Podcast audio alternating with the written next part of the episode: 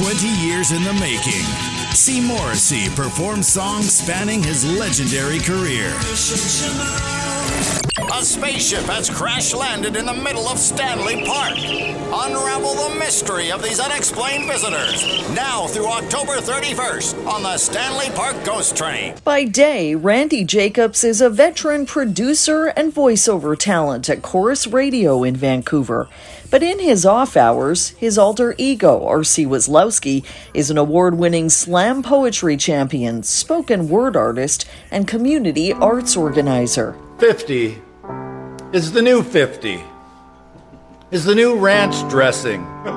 Is the old white supremacy on the new anti social media. We welcome him to this episode of Broadcast Dialogue, the podcast, to talk about his love for all things spoken word and audio and his newly released book of poetry, My Soft Response to the Wars. In radio right now, I work at Corus Radio.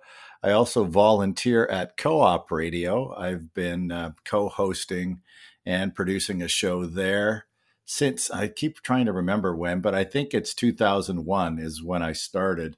And uh, so it's been about 20 years, if not 21 years. And the co hosts I've worked with have come and gone and changed, but I'm still there. Sometimes I just, it's hard to get rid of me, or I'm stubborn or something. And I have trouble quitting or change is scary or something. I don't know. But I've been there and I've been at uh, a version of Corus since 1996. It was the still was the WIC uh, broadcasting when I started in 96 with NW and the, actually it was on the WIC radio network when I started at Rock 101 and, and CKNW then moved into production in the early 2000s when it was uh, taken over by Corus. When did that interest in poetry start? I mean, I've always been interested in poetry since I was young. And I can remember, I mean, you know, and it's like typical for many people, I guess. I, for my, I'm 56, so I grew up musically in the 70s and 80s. And for me, like, you know, Jim Morrison was a big influence. And uh, also reading a lot of comic books. And I remember um, reading Creepy Magazine, and they had some horror poetry in there, kind of Edgar Allan Poe like H.P. Lovecraft kind of stuff and uh, it really intrigued me. So I started writing that kind of creepy poetry, spooky stuff. But uh, you know, just to dabble with it. And then in the early '90s, mid '90s, I started getting the the bug to try writing again, and uh, ended up walking into a poetry slam and uh, seeing it for the first time and was after that going oh i could do that i really like what they're doing and then i came back the next month and i started and that would have been in 98 I've heard you referred to as the godfather of the Vancouver slam poetry scene. Is that a title you're comfortable with? well, that's my friend Mike Webster deemed or dubbed me that one year when I was uh, hanging out at the Fringe Festival in Vancouver. And um, I had gone to watch a friend of mine, Andrea Thompson, do her one woman show, and it was all spoken word. And I was there and I was waiting uh, for Andrea to come to the Fringe tent and hang out and have a drink. And and uh, Mike was there as well because he likes the Fringe scene or whatever. And we were sitting and chatting, waiting for Andrea. And all these people started, you know, walking by, ARC, ARC. And uh, he was like, You know everybody here. You're like the godfather of poetry. And uh, that's where that came from. And so I don't, I just take it tongue in cheek. So, how has your involvement in that scene evolved over the years? Uh, well, I started out as just a participant, and then I was the slam master, the person who runs the poetry slam for two years um, from like 2004 to 2006, I think it was. And then I helped, well, I started up the Youth Poetry Slam and I ran that for 10 or 11 years. And I'm so I'm more of an organizer now. I don't really go with the slam as a competition, I don't really do the competition at all.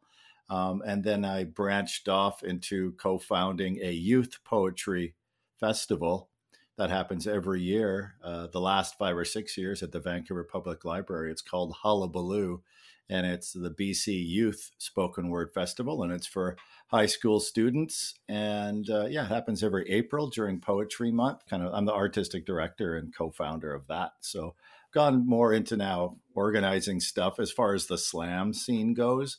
But you know, I'm still out performing and doing my own thing uh, outside of that.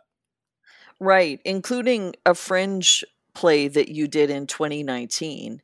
And, you know, there was a line in that that said, quick as licks from Hendrix. And now we're talking to you from your home studio, which is actually in Jimi Hendrix's grandma's house. That is correct. 827 East Georgia. It's weird how it all comes back. Doesn't it though? I've asked you this before, but like, you know, do you sense is there a sense of greatness lingering there at all? Well, we try to channel it. We've uh, decorated part of the house with some Hendrix memorabilia. And, you know, we play Jimi on the stereo every once in a while and uh, try to conjure up some of that and uh, acknowledge that, you know, we're a white couple living in this house that is historically uh, was owned by a Chinese couple for about 50 years. Prior to that, it was uh, Nora Hendrix, Jimi Hendrix's grandmother. And prior to that, uh, I'm not entirely sure, but this neighborhood, of course, it's on the unceded territory of the Musqueam, Squamish, and Tsleil-Waututh nations. And uh, we are uh, not oblivious to that fact, and we're deeply grateful, and we do as best we can, my partner and I, to remember that and to share as much of this as possible. Obviously, I mean, as a teen, I'm sure that you weren't considering poetry as a career path, but tell me how, you know, radio became clear to you as a career. Well, when I was young, I used to, I, I had trouble sleeping and uh, I would stay up in the middle of the night and I'd listen to either at that time uh, LG 73 or 1410 CFUN because those were the top 40 stations at the time. And I would stay up in the middle of the night and I'd listen to the DJs. And I just found that fascinating that there was somebody who got to do that, play music in the middle of the night. And that was still when there were live DJs on overnight and they were called DJs because they were, you know, playing music. And at that although I guess it was pretty formatted then, but it felt like it wasn't. And they'd they'd come on and talk, and I guess that something about that always uh, fascinated me, and I wanted to do that, and I did do that for a while when I was actually. Uh, when I was in Penticton, I was the overnight jock, and when I w- moved to Vancouver and I worked, started to work at the Corus Radio Network, or I guess the Western Information Network, or the WIC Radio Network, I can't remember. I had a show from like two in the morning till six in the morning, and I call what did I call it? the no name radio program, and I was that guy in the middle of the night broadcasting at that time around the province, and you know that it kind of came full circle. So even before the poetry, there was an interest there in spoken word. Yeah, in a way, yeah, you could definitely, you know, radio is spoken word when when you're talking. so when you started, did your production background inform your approach at all? And conversely, has your experience now as a writer informed how you approach audio production? The production has, because I put together a couple of uh, independent CDs and um, I had access to the studio and all the funky effects at the time uh, that I, you know, and I just wanted to play with it. And uh, when I put on the CD, you know, so I used a lot of those effects. And uh, some people that I know didn't like that because they just wanted, you know, kind of an unfiltered expression, their poems the way they would hear them on the stage. But uh, I wanted to play and experiment with that and with loops and beats and and that sort of stuff. So that's what I did. And uh, so the production has probably helped or informed the audio uh, or the poems because I think in audio or auditory terms and and uh, repeat phrases and uh, echoing, you know, myself or other things and kind of uh, putting that into the poems. As you mentioned, you've also hosted a show dedicated to poetry on Vancouver Co op Radio for two decades. With the revival of all things audio, do you think there's an opportunity for spoken word to really have a moment, especially with the proliferation of short form content? Well, I think it is. Like uh, for the most part, it's been happening on video. Like there's a couple of uh, YouTube channels. Button Poetry is probably the biggest right now, but Def Jam had a show on HBO, I think it was, in the early to late '90s, early 2000s that um, you can still find that stuff. And uh, like the Vancouver Poetry Slam, it's got hundreds of videos on there and tens of thousands of views.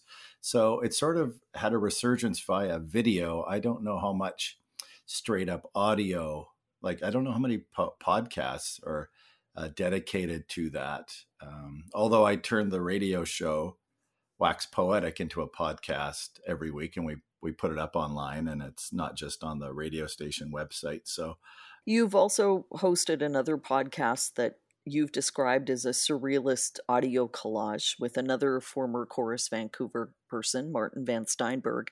And I often think about how more people in the industry should be stretching those creative muscles. How do you find the time and the inspiration for that? Um, well, we don't find the time these days. COVID kind of put a hitch in the production of the thing because we can't have anybody else into the studios. It was a fairly intensive production to put out that podcast because it is an audio collage. And, uh, you know, it would be like tracking down hours and hours of uh, audio from all sorts of different sources. And then I would put them together into like a 20, 25 minute podcast uh, with a mix of, uh, you know, silliness and sketches and, and uh, people calling in or you know real callers but not live at the time. So it it was very time consuming and we used to be able to do like two shows a month or, or, even like every week and and then it got to be two a month and then one a month and then one every couple of months and i got kind of just burnt out from trying to put it together each time and then coming up with new content and for it. But we you know we put together 48 shows uh, over like a three year span. So uh, I thought that was pretty good. So how have you prevented yourself from burnout? Because I mean, you know, some some years you've been involved in multiple fringe productions on top of your day job, on top of you know organizing all of these local events in the poetry community. Uh, well, I think I do. Like it seems to be cyclical. Like each time of the year after April, there is a bit of a, a, burnout and lull for a couple of months where, you know, I'm not really doing too much. But, you know, it's because I like it so much and the love of that drives me to keep doing it. And, you know, for especially like the festival, Hullabaloo, it's, uh, I never had those opportunities when I was a teenager to find that place of expression in a way that I liked. And, you know, I love being able to provide that opportunity for uh, high school students today, even if they, uh, you know, only do it for those two years, say that they're involved with Hullabaloo, and then they go on to be a scientist or a, work in a lumber mill, whatever. But they found that spot for a couple of years where their voice was validated, and I've seen it from others that you know it, it's important to them, and it you know made a difference in their own lives, and just being able to build some confidence, I guess, to some respect. So tell us about the compilation of poems you've just published. You've put this out now as COVID winds down, but you've got a virtual world tour underway.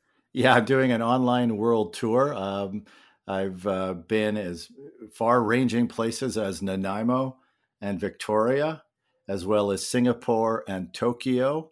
Uh, I've got a couple of shows coming up very soon uh, in Guelph, Ontario, in Atlanta, Georgia, and in Paris, France.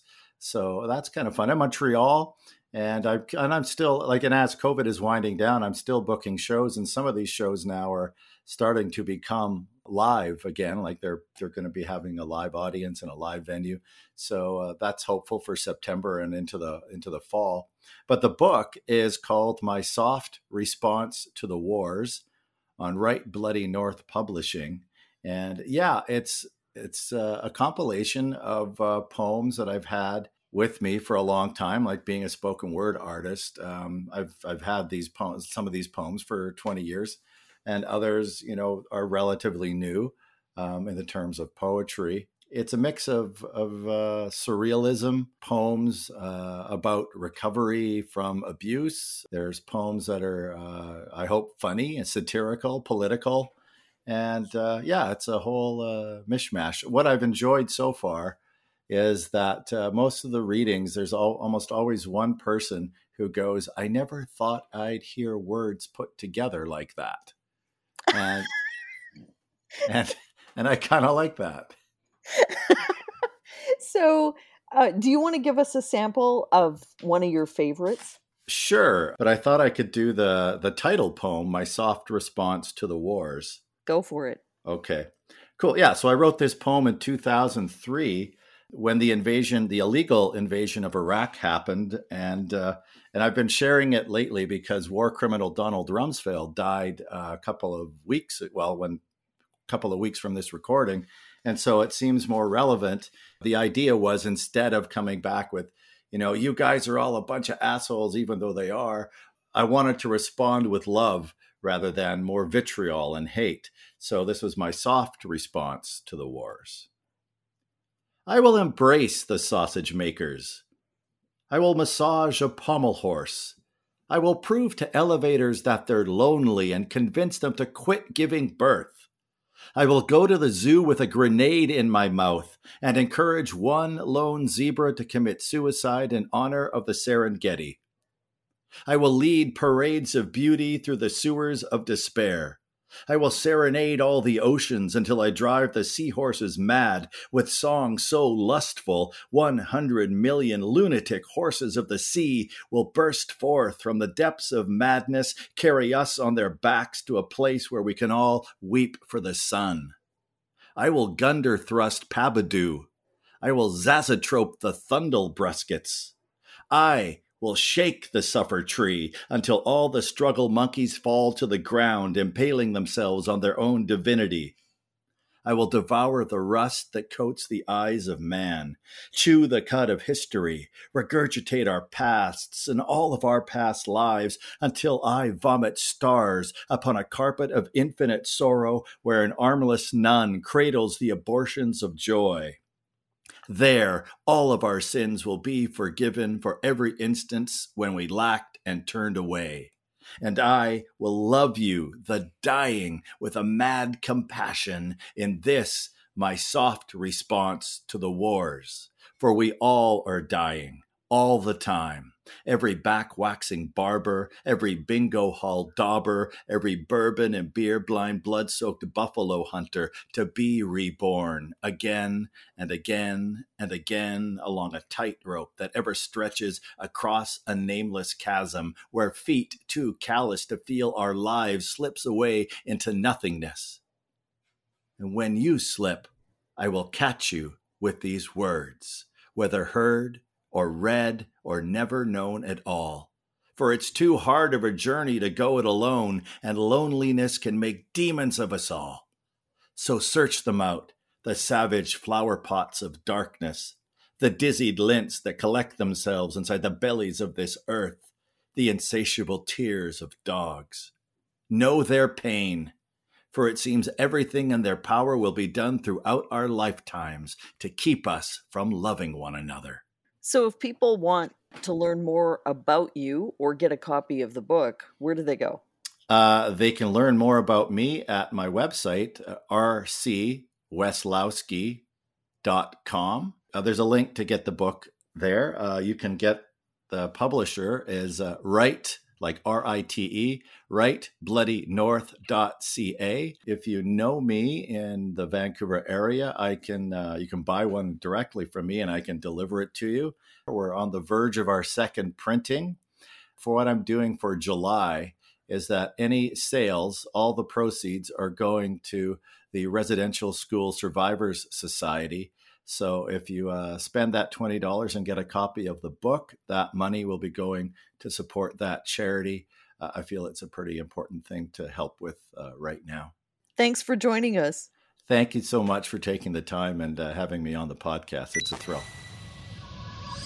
Thanks for listening to Broadcast Dialogue. For more information about the podcast or to receive exclusive access to our weekly briefing about the Canadian media industry, visit us at broadcastdialogue.com. Don't forget to like us on Facebook, connect with us on LinkedIn, and follow us on Twitter and SoundCloud.